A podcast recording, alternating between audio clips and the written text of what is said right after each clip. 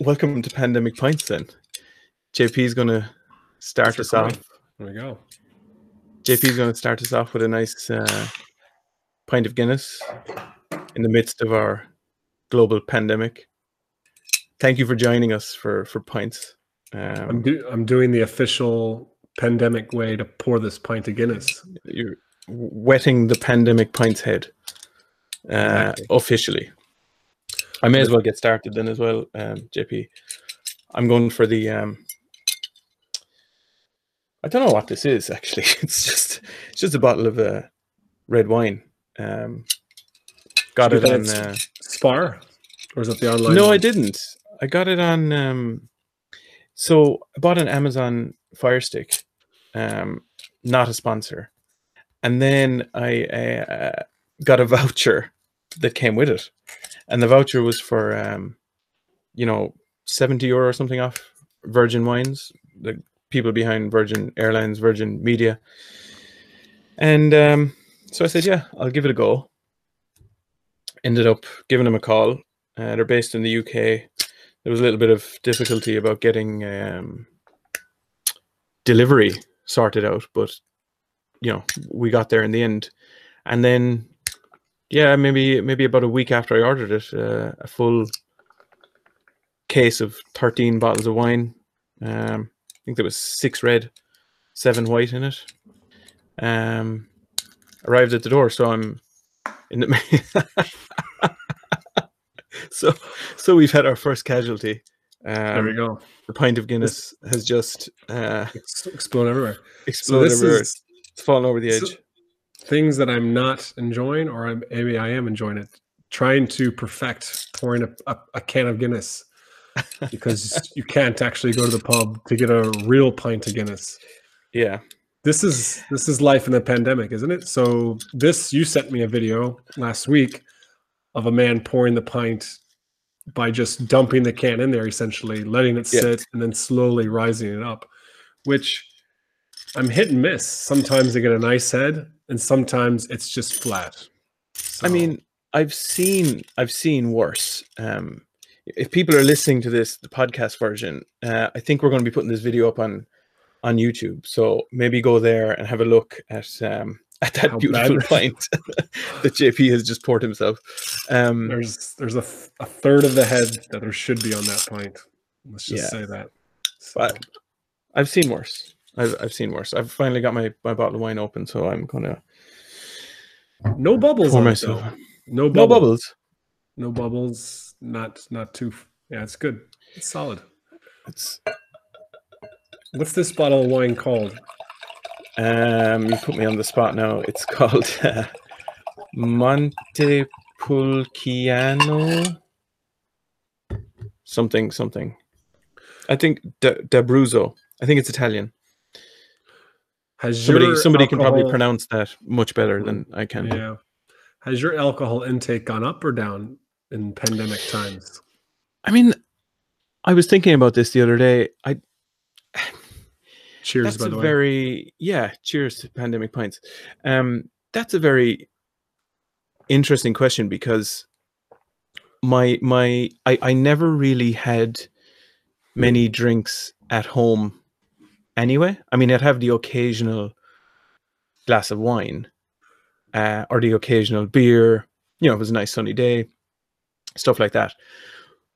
I'd be more of a pub drinker, I think, like yourself and like a lot of people. But um, my drinking at home, I, I would say, has has increased. Not, I mean, a terrifying amount or anything like that, but it's it's it's become one of those things where if you're not going out and you're not meeting friends, you're not going to the bar, you know, we we like you said in the middle of a pandemic, how do you kind of what's the next best thing? And you jump on a call like this, um, an app or a phone or a computer, and you kind of you bring the pub to you. You know, the the bar in Ireland has always traditionally been, you know, especially the old bars. They always look like people's living rooms. You know, that's I kind of the idea behind the bar was you know to make it homey and to make it somewhere that people could go and feel comfortable. So in a way, we've reverted to 1940s Ireland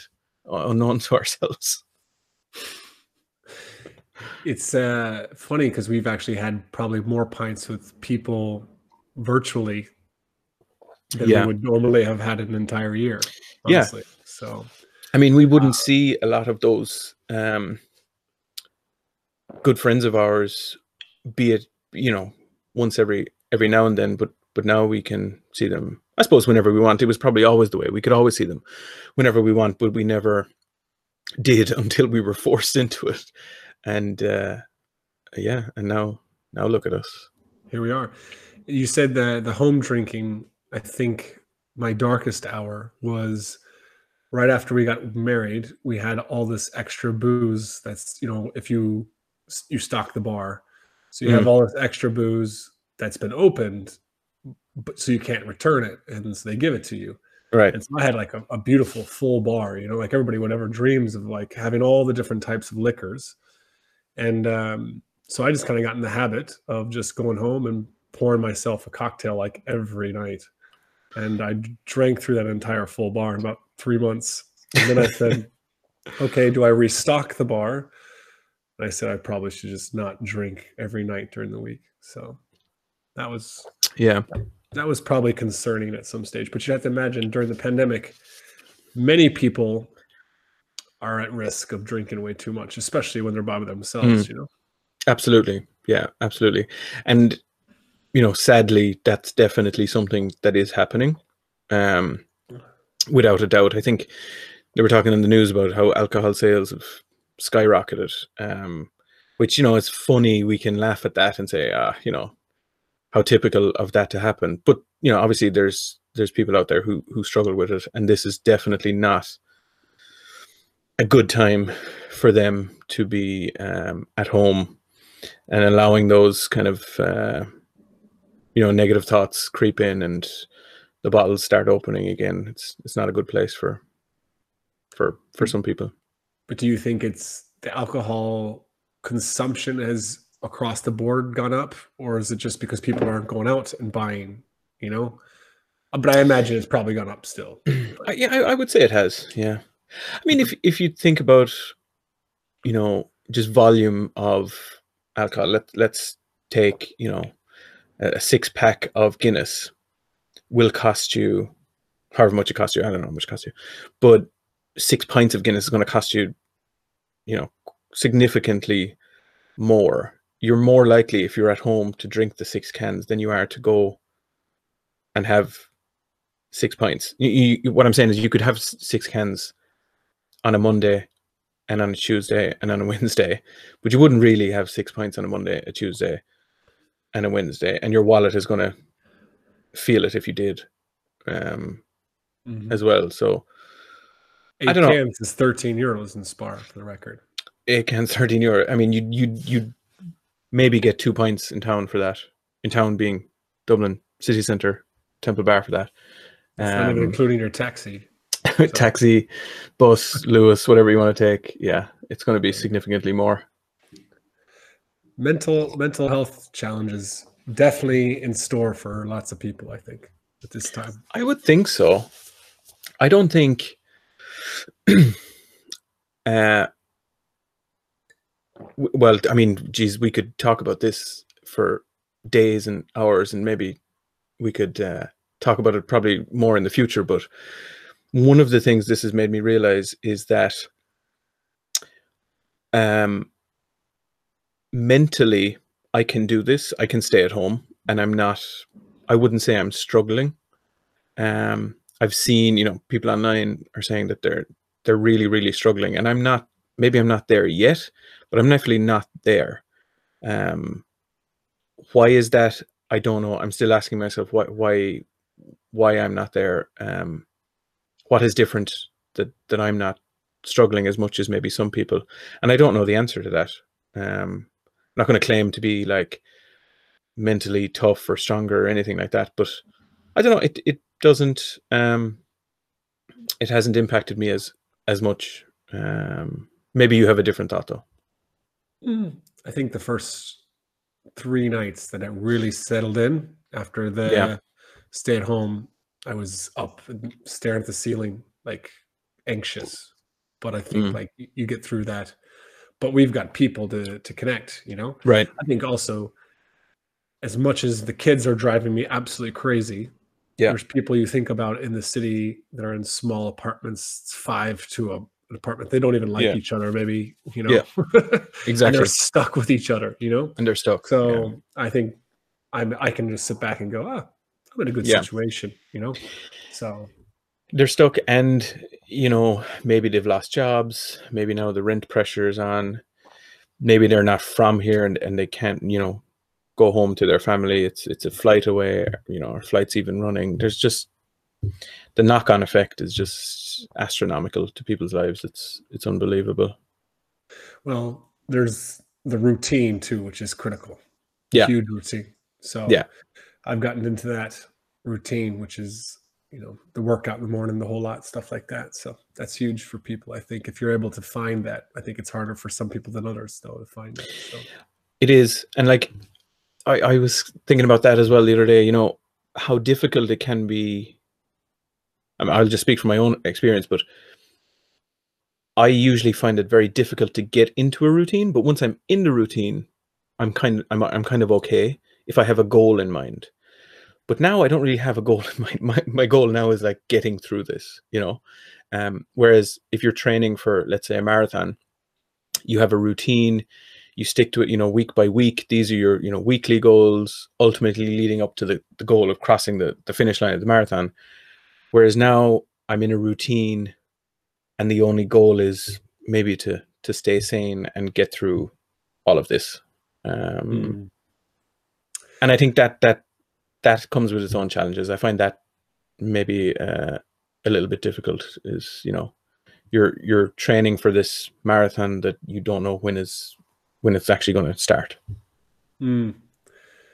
I guess that kind of brings us to the topic working in a global pandemic, doesn't it? Mm, which is Yeah. like, it's yeah i think I, I relate to that too 100% it's it's your just doing it to get by that's why i think it is for me it's day by day hour by Hmm. hour it's not because you don't know what's going to happen in six months a Yeah. year, year and a half it's very very uncertain i think that's the hardest thing i think that's the hardest thing is the uncertainty so i just keep my focus on the current moment Hmm. so and i think you bring a different perspective than i would to this i mean you being self-employed um what you know I, i'll speak to my experiences in, in a little bit but from your point of view you're someone that's used to getting up and in your line of work you know physically meeting people and you know meeting face to face i'm talking you know not remotely although you do that as well but how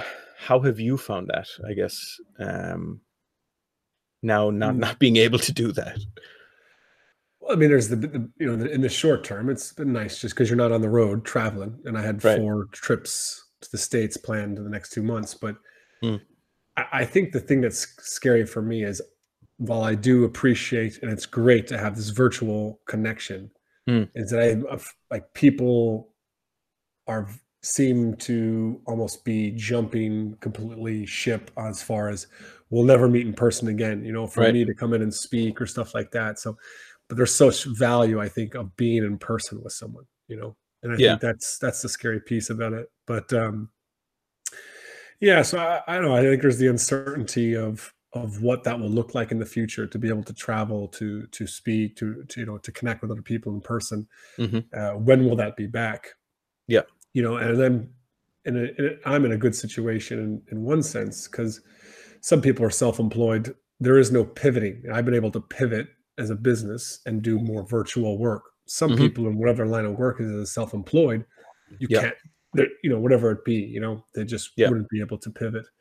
um so i've been able to do some of this virtual stuff which is which has been great but Mm. i think that's the scariest thing is i do really en- i crave that human connection interaction Yeah. and yet every day it's the same three people. Right. Which i love but it's the same three people. Sure. So- um and from a professional point of view do you think people will i mean you know let's call them paying customers do you think they will want to go back to the way it used to be? Do you think they'll be hesitant about it? Or do you think they'll be like well hang on if i've learned one thing it's that you know everything can be delivered digitally now. You know do you see people's uh, mindsets changing on that? Well here's a good story. So i had someone that had reached out was like i'd like for you to do a, a workshop with my team. You know that's something that i would deliver in person. And i sent them an email back saying you know let me think on this. I'm not a I have no idea how you price that. I have no idea mm. how I deliver that because there's so much experiential learning of having groups do certain things and having the conversation. And I said, I just don't know, especially with the level of maturity of of kids and stuff, you know. Two days later, you know what? Scrap that idea. I just tried to do, he had just tried to do like, I guess, a webinar with some of his athletes and they were all off the walls, couldn't get them to focus, lock in because everyone's on the computer, right? You know, you got 20 people on a web call.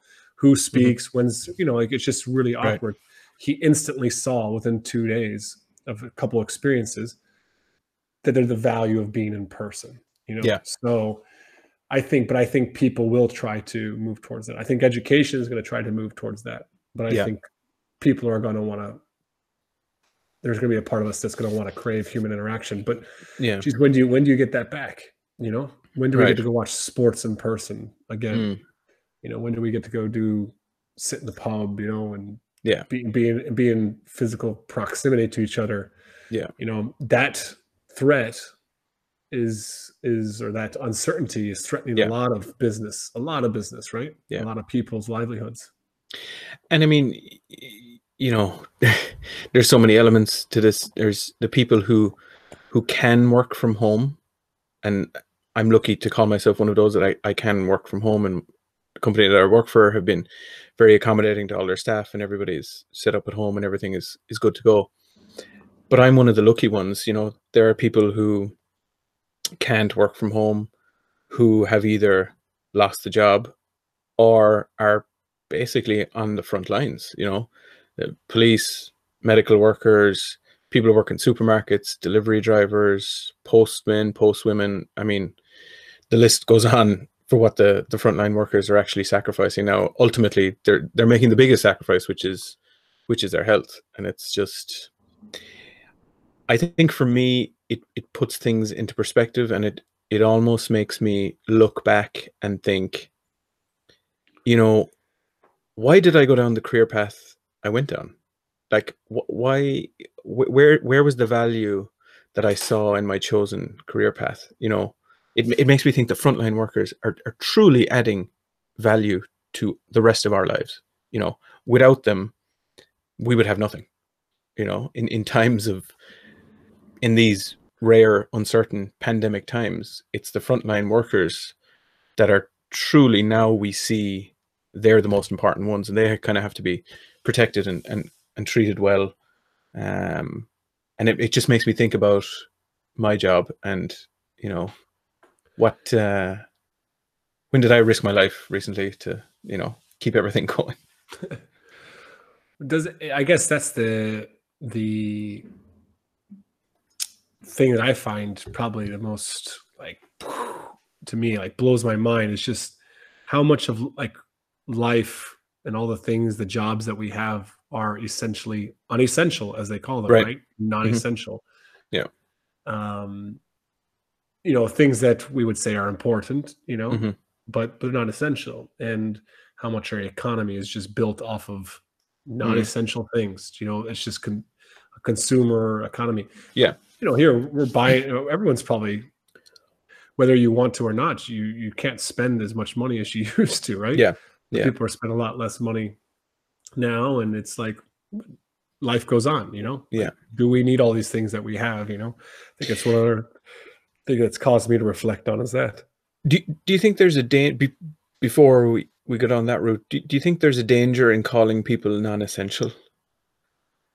Well i mean not not people that that's rude but you know labeling one's professional profession as non-essential.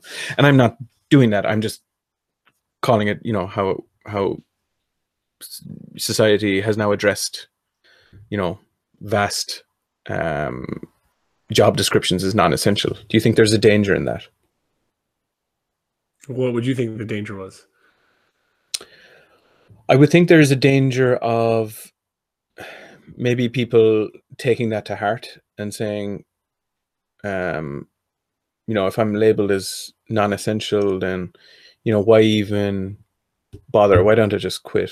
Or, you know, Hmm. I, I, I don't know. Um, I, I'm just kind of more posing the question than than having an Yeah. answer for it. But I'm just thinking when I turn on the news and I hear the language of the label of you're essential, you're non-essential, that kind of that kind of like, geez, maybe, maybe, maybe they're right. You know, there's a there's obviously on a personal level, we're all Mhm. essential and we all have families and you know friends and and the rest of it. But on a in a professional level, if people start labeling everything as essential and non-essential, is there room in the future? And I'm not talking like 2020, 2021, but in the f- future, decades from now, is there room for non-essential? Will it all just be automated, and will be all that will be left is the essential workers? Well, I think there's probably more, I don't know, and just stuff I've read, the more essential stuff becoming more automated and more automated, yeah. you know, in, in, in many areas. Oh, okay. Yeah. about deliveries and stuff like that, you know, like Yeah, Amazon's drones and stuff, True. you know, hmm your mail could be delivered by a drone. Yeah. So, but I think the labeling, I don't know, I'm not sensitive to the labeling of being Mm. called non essential, but I Mhm. think that there has been a, a, a shift in my mind of, of, or at least a reflection of, geez, when all, with all this going on, does what I do really matter? Right. You know, Yeah. I think it does. Yeah. But like you look at sports and you see in my community where so many coaches are like using this as a time to improve their coaching, learn more. And they're on those Mhm. webinars and stuff. It's great. At the same time, it's just like, Yeah. so why don't you just hang out with your family for a little while? You know, like you know, Mhm. just take this time to Mhm. relax because there, know, there's there's a reality that sports may not even go ahead next year in Right. many many areas. Like that's a, that's a reality that might happen. So I think a lot of people are having those conversations. To be honest with you, if they're not having those conversations, I think they're definitely having those thoughts. Um, I, w- I would be fairly certain there's a vast percentage of the population that are having conversations or thoughts that are, you know, where where am I where am I going? Where do I fall after all of this? Um, but I'll tell you one thing: vineyards are essential, and the people that work in vineyards will remain essential because this is very good wine. How's your Guinness? it's gone. So I have to get another pint. Oh. I'll listen to you talk. You can still hear me, yeah. Um, do do you find JP? I know this is like an age-old um argument, but how are you finding Guinness from a can versus the real deal? Um, I know that that's almost an insulting question because you know who would question a proper pint of plain from the tap? But how are you finding it as a as a substitute? It's kind of, I guess that's one of the the most depressing things, isn't it? No, it's not one of the most depressing things, but it is pretty depressing. Like I moved to Ireland, and now I can't get good Guinness. You know, I have to. Yeah, it's horrific. Is canned Guinness better in Ireland than as it is in the states?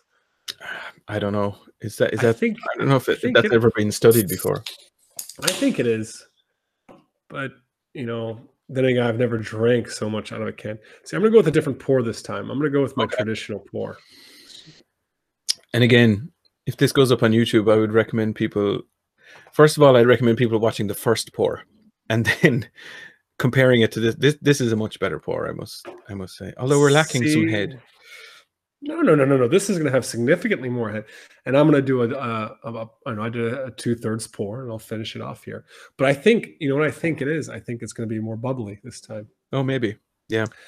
So It this pour better. I did like as if you were pouring it out of the tap, right? Right. Um, whereas the previous one I just dumped it into the the, the, the pint glass. Yeah. So, which I didn't know why that guy came with that that theory, but I don't know. Do you think there's a science behind it?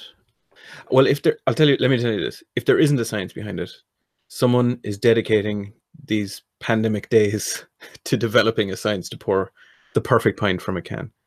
Well, I think we should dedicate this podcast to that. I think that really over the every episode we should just continue to try to perfect it. You know, that, I I think one of my biggest problems is I need to get an actual Guinness pint glass, which I don't Oh, know where to get a. Guinness pint glass because it's probably only in tourist shops that you could get one, or just by stealing one from the pub. And both That's of not going to those happen aren't anytime open. soon. So, Um, unless you I'm get one trying to- online, maybe you might get one online somewhere. which everything there takes about four weeks to get to where you want to go. Maybe somebody who is listening to this has one, and will contact us and say, "Here, lads, I have a Guinness pint glass. It's yours. Drop it off at the front on the step, Drop, drop it off on the step.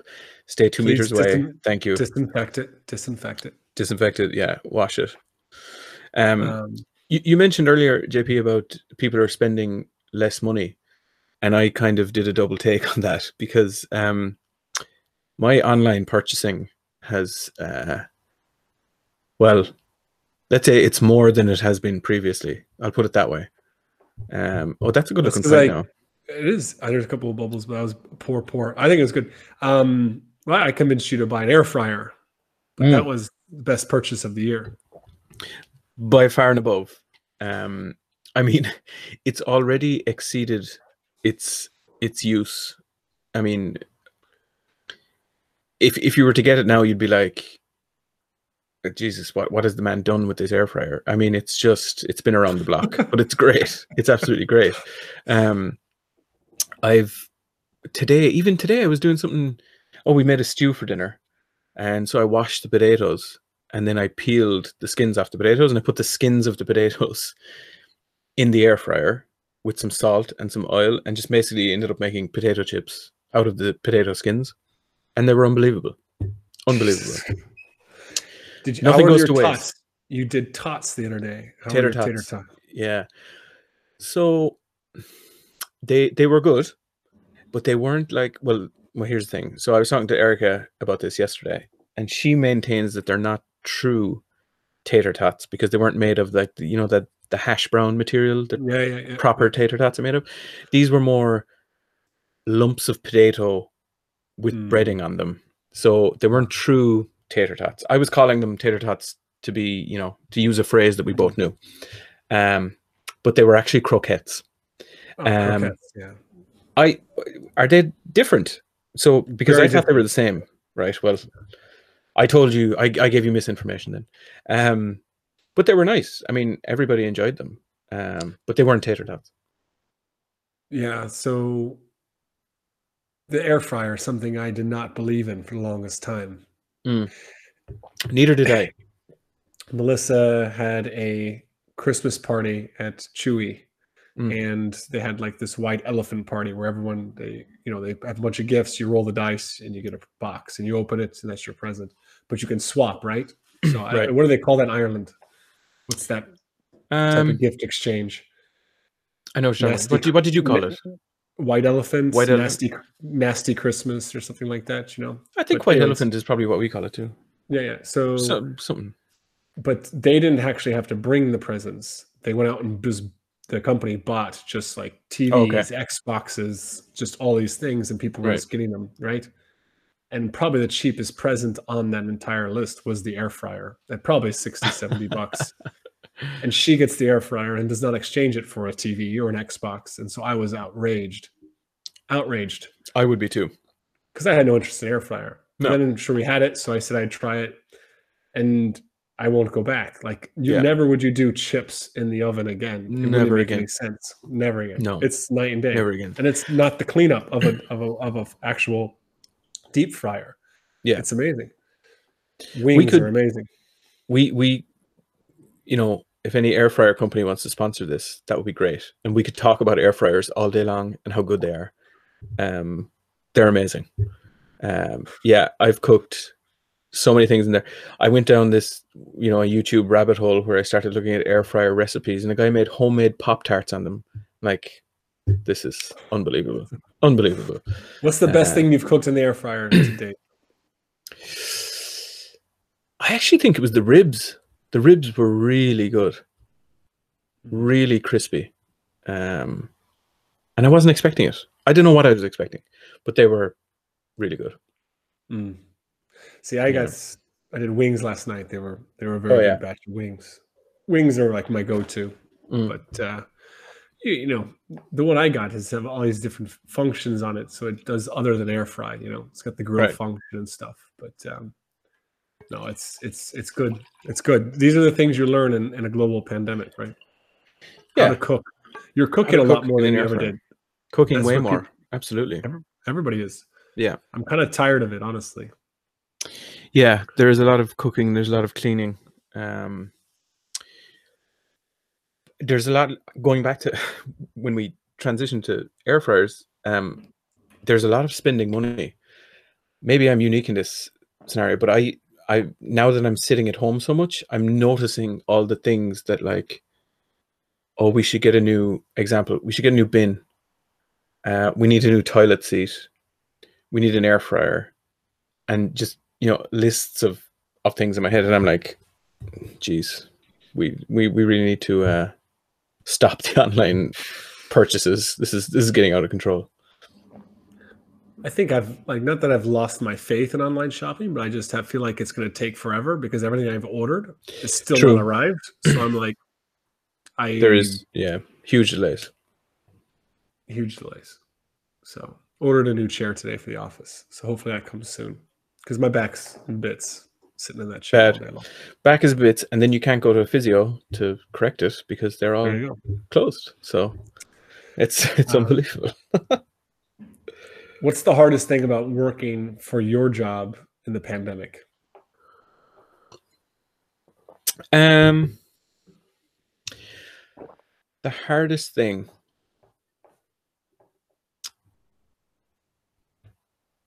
You know, that's a good question.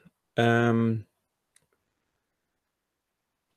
I don't see any glaring obstacles to allowing me do my regular nine to five. Um, most of my work on a daily basis is is project work. It's meeting people. So so it's it's meeting people but you know online like this face to face or on the phone people in the office yeah as well. But um i mean i don't rely on the face to face interaction to be able to do my job i guess is what i'm saying. So so for me it's not that um difficult to execute the regular 9 to 5 um my my people on my team are spread all over the world so it's not we're we're used to having never met. Um you know what i mean? I i would say if there was a difficulty it's perhaps being at home having family downstairs you know where i know i can just go down and you know have a quick conversation with them hang out watch some tv um take the dogs on a walk little stuff like that. Not not that it's a not that it's um it's difficult not to do that but obviously that thought wouldn't even be in your head if you were sitting in an office i guess. Um so it's more it's more i'll put it this way it's more on the routine building side than it is actually being at home. Um the regular work is is not is not impacted it's just developing the routine to make sure that you're efficient in using your time See, I've been working from home for three years, so I feel Mm. like I've never had an issue with that aspect. But now with family there, it's added a whole other element, you know. right how do you share? But it's interesting there. I think in companies like yourself, there, I'd be. You actually sent me an article, I think, from the Irish Times, where they talked about how you know the the property prices dropping because Hmm. companies may be like, why are we renting out this twenty thousand square foot buil- building yeah when everybody can work from home and we'll Right. just go something smaller? Do you know? right So I'll be interested to see if companies like yourself, your Yeah. company, moves more down that that that line of thinking. it'll be interesting because you know the the plan is there for us to move into a brand new building bigger building with more space for more people and i'm sure we're not the only ones and now yeah like they must all all these you know workforce planning people must be thinking are are we planning too much? Are we are we expecting too much of our people to actually come to the office? Like in the future, how is this pandemic going to affect workforce planning, office space rentals, all that kind of stuff? Sure, isn't Facebook just building a massive Huge. buildings? Yeah. and- yeah. Like, Absolutely huge. Yeah. you know, why? And if yeah, and if, if their productivity is at the same level than it was before this, then the question has to be asked: Why are we pumping all this money into this if we can do everything remotely? I suppose you can never properly substitute the face-to-face, you know, meeting. But I think I was saying this to you, or I was saying it to somebody. You know that first, especially in a in a professional uh, environment where you first meet someone and you, you shake their hand and it's a good handshake and you smile at them. I don't know if that handshake will still be around. Like, you know, I was kind of joking about this weeks ago where I said, ah, that's the end of the handshake now. But as we get deeper into it and I actually start seeing doctors, uh, the head of the CDC in the US has come out and said, I, I think this is the end of the handshake. As far as I'm concerned, he said, I'm not shaking anybody's hand anymore. And I've seen it now, and a couple of different people say, you know, that's the end of that. And, it, you know, will it be something in the future where we tell our grandkids, you know, that that's what we used to do back in the day. We used to shake people's hands. And they'll be looking at you like, God, you animal. Like, what were you doing? That's disgusting. Um, you know, and and and just taking taking that aspect out of a professional relationship um, is going to be very Like- difficult. I love handshakes. I don't want to see Can't beat a good handshake. You can't beat a good handshake. Mm. I feel like I'm a strong handshaker when it comes Yeah. down to, you know, You have a good handshake. hand. I do. It's, it's Yeah. solid. You know, Yeah. I like a good hug too. I, Yeah. I can't imagine Yeah. going to the pub and not physically touching another human being. You know, like Yeah. ooh, you know, like I feel like there's something about that that that you know. When people are Mm. saying, "Was what are they going to replace it with? A fist bump or absolutely nothing? Mm. Nothing. Nothing. Is there? Is there? Are they suggesting nothing? What's the alter? Elbow. No, I, I, I I think, I think they're suggesting fist bump or elbow, but I don't know if that's, you know, imagine walking into a job interview and fist bumping the guy. what if or we like- just all washed hands and then shook hands? Yeah. Would you put a sink then in every room? I don't know. like there's a big gallon of hand sanitizer everywhere. Um, I think this is one of the hardest things, though, is that things are rapidly changing. Mhm. And I think, like, my initial thought is, how dare they even think about taking away the handshake, right? But I think we have this continuum where it's like you start to realize things are going to change more Yeah. than you want them to change. right. And I think people are very resistant to this Yeah. changes, which I think where people are on that continuum of accepting that things are changing and that people are behind you, I think it causes frustration. Um, and that's that's that's you know, it's I think it's just a difficult thing to deal with, you know. Will you in so in in a work um, environment in a professional capacity i think shaking hands is something that's very important in your line of work right? Because you meet people they're your i'm going to call them clients you may call them something else but they're your clients right? For just so people can understand. Um i think having that is much more important to you whereas the people that i meet on a daily basis whether it's via this or on the phone, they're my work colleagues already. So I don't kind of need to shake their hand all the time. Um, whereas that first impression is super important in what you do. Do you, do you, how do you think, let me ask you, this, how do you think you'd react to, you know, you go on your next trip and you put out your hand for that handshake and the guy or girl in front of you is like, sorry, sorry, pal, we don't do this around here. You know, how, how do you think you would uh, react to that? Well, But let me ask you. I, one, do you think it's a possibility? And two, how do you think you would react? I don't I don't I don't think I would react poorly just because I I think I'm just trying to be very with it, you know. But I think Mm. it would be hard. Like inside, I'd be like, oh, same time, I think America will be the last to get rid of a handshake. I think people will be intentionally shaking hands more just to say "screw this," you know. um, I think that will happen. How dare they take the handshake away from me? What I actually think is there's a deeper challenge to removing the handshake, and this is something you, know I've read a lot about of just the importance of physical proximity Mhm. when you're to, to connection like just being physically close to someone, shaking someone's hand, putting your arm around them, those type of things. It, Mhm. There's actually a physical. there's lots of research that go into that. So I think if we're always distancing and we're never hand shaking hands, people aren't hugging anymore. People aren't. What will that do to us? I don't know. I just know that the Mm. effects I imagine are going to be negative. You know. Uh, I would assume so because isn't the handshake, you know, that that method of breaking down the barrier? You know, if the barrier n- never gets broken down, you know, is it always is it always there? Um, I literally did a, tricky.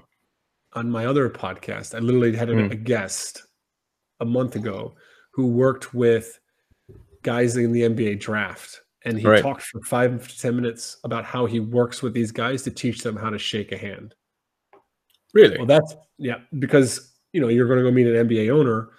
Do you shake the hand firmly? Do you look the person in the eye? Okay. Yeah. So there's value in teaching these young men at 18 years old how to shake a, or 22 years old out of college how to Mhm. shake a hand to make a good first impression. Well, that's completely irrelevant now. So I Mhm. might as well scrap that because you know people aren't going to be shaking hands apparently. So Will Will you change how you? I mean, in a in a professional level, and we're talking about in this episode primarily, you know, working in a pandemic. Are you going to change how you work? Is it too early to tell? I think it's too early to tell because I'd say you know so much of what I make comes from trips and Mhm. going, and so much of the value that I provide, right? Yeah. So I think it's really really hard to to figure out. I think you just you have to at this stage take it. Like I've got a big big thing planned in August. Do I go ahead and cancel it? Do I not cancel it? It's just like cancel. I don't have to cancel it right now. You know, it doesn't Right. not like you know. So it's I, I, you hold off on these things where we bring a bunch of coaches together to hang out and stuff. You know, so it's I don't know. I think it's a wait and see game right now. Mm-hmm. I I- I do think though we're we're learning very quickly, and I, I don't think we have. I guess we don't have a choice. We have to learn quickly, and as humans, we, you know, we'll get through this, and we will adapt to whatever that new environment uh, looks like. But th- there will be, like there is right now, the people who who won't who will be resistant to change and will not, you know, go for that new way of working. Um, I, I guess that's also uh, inevitable. The world won't all change as one, you know. Oh, and this is the thing. If you're not, you can't enforce people not shaking hands. You can't enforce so many things. So you're trying to change cultural norms. Mm. That's very hard to do. That Very difficult. How do you? How do you? How do you even do that? You know? It's generational, isn't it? yeah. Like I was saying earlier about your grandkids saying, "God, who did that? That's disgusting." You know, if you look back at if you look back at some of the things people did in you know the 18 19 early 1900s late 1800s that would be looked at today like barbarism. Um going on a slight tangent here but yesterday was a really nice day sitting in the backyard with my family and a bird landed on the bird feeder. I was like geez that's a lovely bird.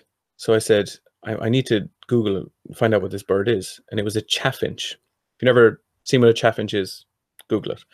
Very small little um you know garden bird um brown black nice beautiful singer. Well in the late 1800s chaffinches used to be captured from the wild and held as house pets not so much anymore. And the reason they used to capture them is because they would sing beautifully great singers. Um so they used to host competitions where they would two chaffinches would would face off in a singing competition right and the best the best chaffinch the best singer um over the course of let's say 30 minutes an hour would be the the king of the chaffinches, right? So I would capture my chaffinch, you'd capture yours, they would sing off, and then who was the best singer, right? I win a pot of gold or whatever it is. Well, some lunatic decided that he got in his head that chaffinches sing better if they can't see. So what they used to do was blind them with hot needles. They used to stick hot needles in their eyes, blind the chaffinches, and they thought that well they sing better now. I'm sure they were probably just screaming in pain. That's probably what was actually happening. but um, you know that's a generational thing which used to happen and used to be fine and accepted and now you look back on it and like what is what was wrong with people back then? And i'm thinking we're not going to be around to see it but i'm just wondering if you know a couple of generations from now people will look back in this moment as the moment that the handshake died you know? Um i'll never know if that happens but i'm i'm just curious to see if it will. Yeah. The lasting effects of all this. It's of which hard. there will be many There will be many. Be many. Well, what else do we have to dissect as far as working in a pandemic? working in a pandemic um i mean i think we've we've covered routines which is important um scheduling meeting people I, i've i've seen this come up and i don't know maybe we can touch on this a little bit briefly but um people have asked online i've, I've seen it on twitter is this a good time to look for a new job are you are you better off staying in the job you're in if it's secure. I mean, if it's not secure, then yeah, maybe you're better off looking elsewhere. But I'd just be interested to think to, to get your thoughts on is it a good time to look for a job?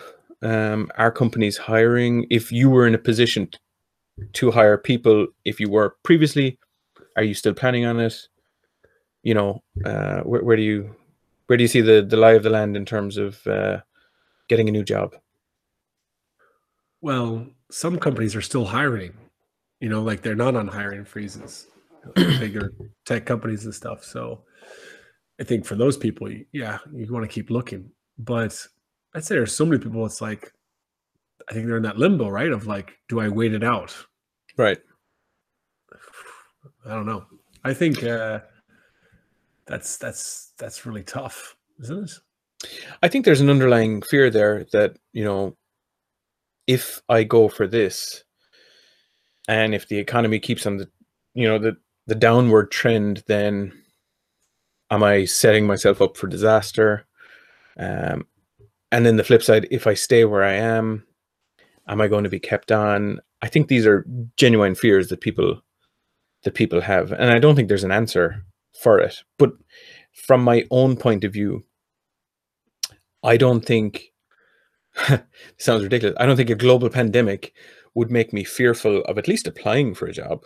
I mean, it's always good, I think, to apply, test the water, see, see what's out there, get get your name out there, and uh, and at least see, you know, see see what's see what's on the table, and maybe have that genuine discussion with the person sitting the other end of the table. Well, you won't be doing it at the other end of the table.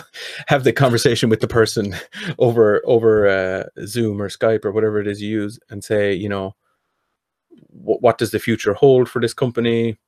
You know, where where you guys are you testing the water? What's what's next? I, I think.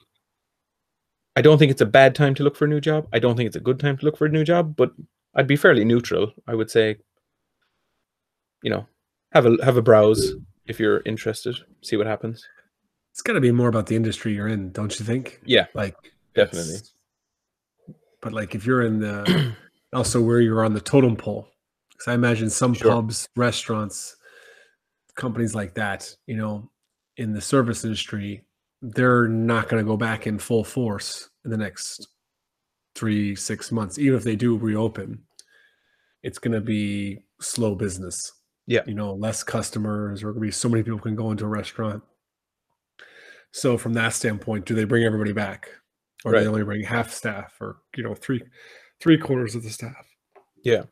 But I think I don't know. I, I think there's other, op- other other opportunities. There will be other work out Mm. there that you may have to pivot in your field. Honestly, Yeah. you know, like you just see in the shipping, you know, the Amazons and all the fulfillment centers, they're they're very very busy.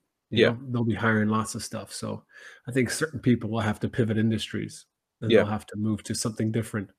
Yeah. But uh, other people can just wait it out, I think, and then other Yeah. people need to, like you said, go off and start to find something. Yeah. maybe look for something new. You know, Yeah. And you know, in in times of difficulty, there can be great opportunities. So, you know, it's it's if if you if you have the the confidence to go out there and look, then by all means, I think I think go for it. I think. Yeah, go ahead. no, you got it. No, I, I was saying that I think no matter what happens, you know, this this will pass. Um, whether we come out of it, you know, worse off economically, I think that's a given. But I, I would like to think we come out of it better in terms of people are more focused now as to what they want professionally. Um, if people maybe have thought that previously I'm I'm in a career I don't like, now I've lost my job. Maybe that's the best thing that could have happened, you know. Take it as an opportunity and, and pursue something that you truly want to do, you believe can, you know, where you can where you- what you're good at and what you can actually, you know, add value um Mhm. by doing. Um so I think don't get too disheartened. Um if things don't look too good, use it as an opportunity and and grab it with both hands. Yeah, I think I think I'm optimistic too. I think for a lot of people that have been working and we work, work, work, work, work. I know that I work crazy hours, travel, go. I think this time is, you know, just causes to slow down, connect with Mhm. family more. I know people say, well, you know, the divorce rates will be going through the roof, the domestic Right. violence, you know, stuff like that should be a concern. I'm sure it is, but I think Mm. it's I think there's a lot of good that's Yeah. come for a lot of people, not just m- my life, but other people's lives I've seen. They've, you know, they've just slowing, having this, we're having to slow down. Yeah. Which is, I think, incredible because the world is moving so freaking fast, you know? Yeah. So it's Yeah. forced people to slow down. Yeah. So, well, what will we tackle next week? Uh, what will we tackle next week? That's a good question. Um, how to hand, how to handle pandemic rule breakers. excellent. Let's do that. Uh, I'm going to write that down. I got a lot of, a lot of those rule breakers in my life that I have to deal with right now. This is going to be teed up very nicely. I'm sure a lot of people, I'm sure a lot of people are aware of a lot of rule breakers out there. So this will, uh, this will be a good one. Geez, I might have to go on uh, something harder next time. Something uh shots shots for Yeah. the rules breakers. Yeah. There you go. So Well, I think that was a good first episode, JP, of um, Pandemic Pints. I think it's something to build on, and hopefully, people listening uh, have enjoyed the the ramblings. As we said, if you want to see JP pour amazing pints, we will definitely be putting that on on YouTube um, shortly. Um, if you want to get in contact with us, keep your distance, two meters. Leave stuff at the at the uh, foot of the door. That's all good. I think maybe next episode we'll have uh, some contact information set up, uh, which would be good. Um, and other than that, I- think that's it. Anything to add, JP? nope. I think uh we got a great topic for next week. So Yeah. Until right. then, Sounds good. See you later. cheerio. Cheers. Cheers.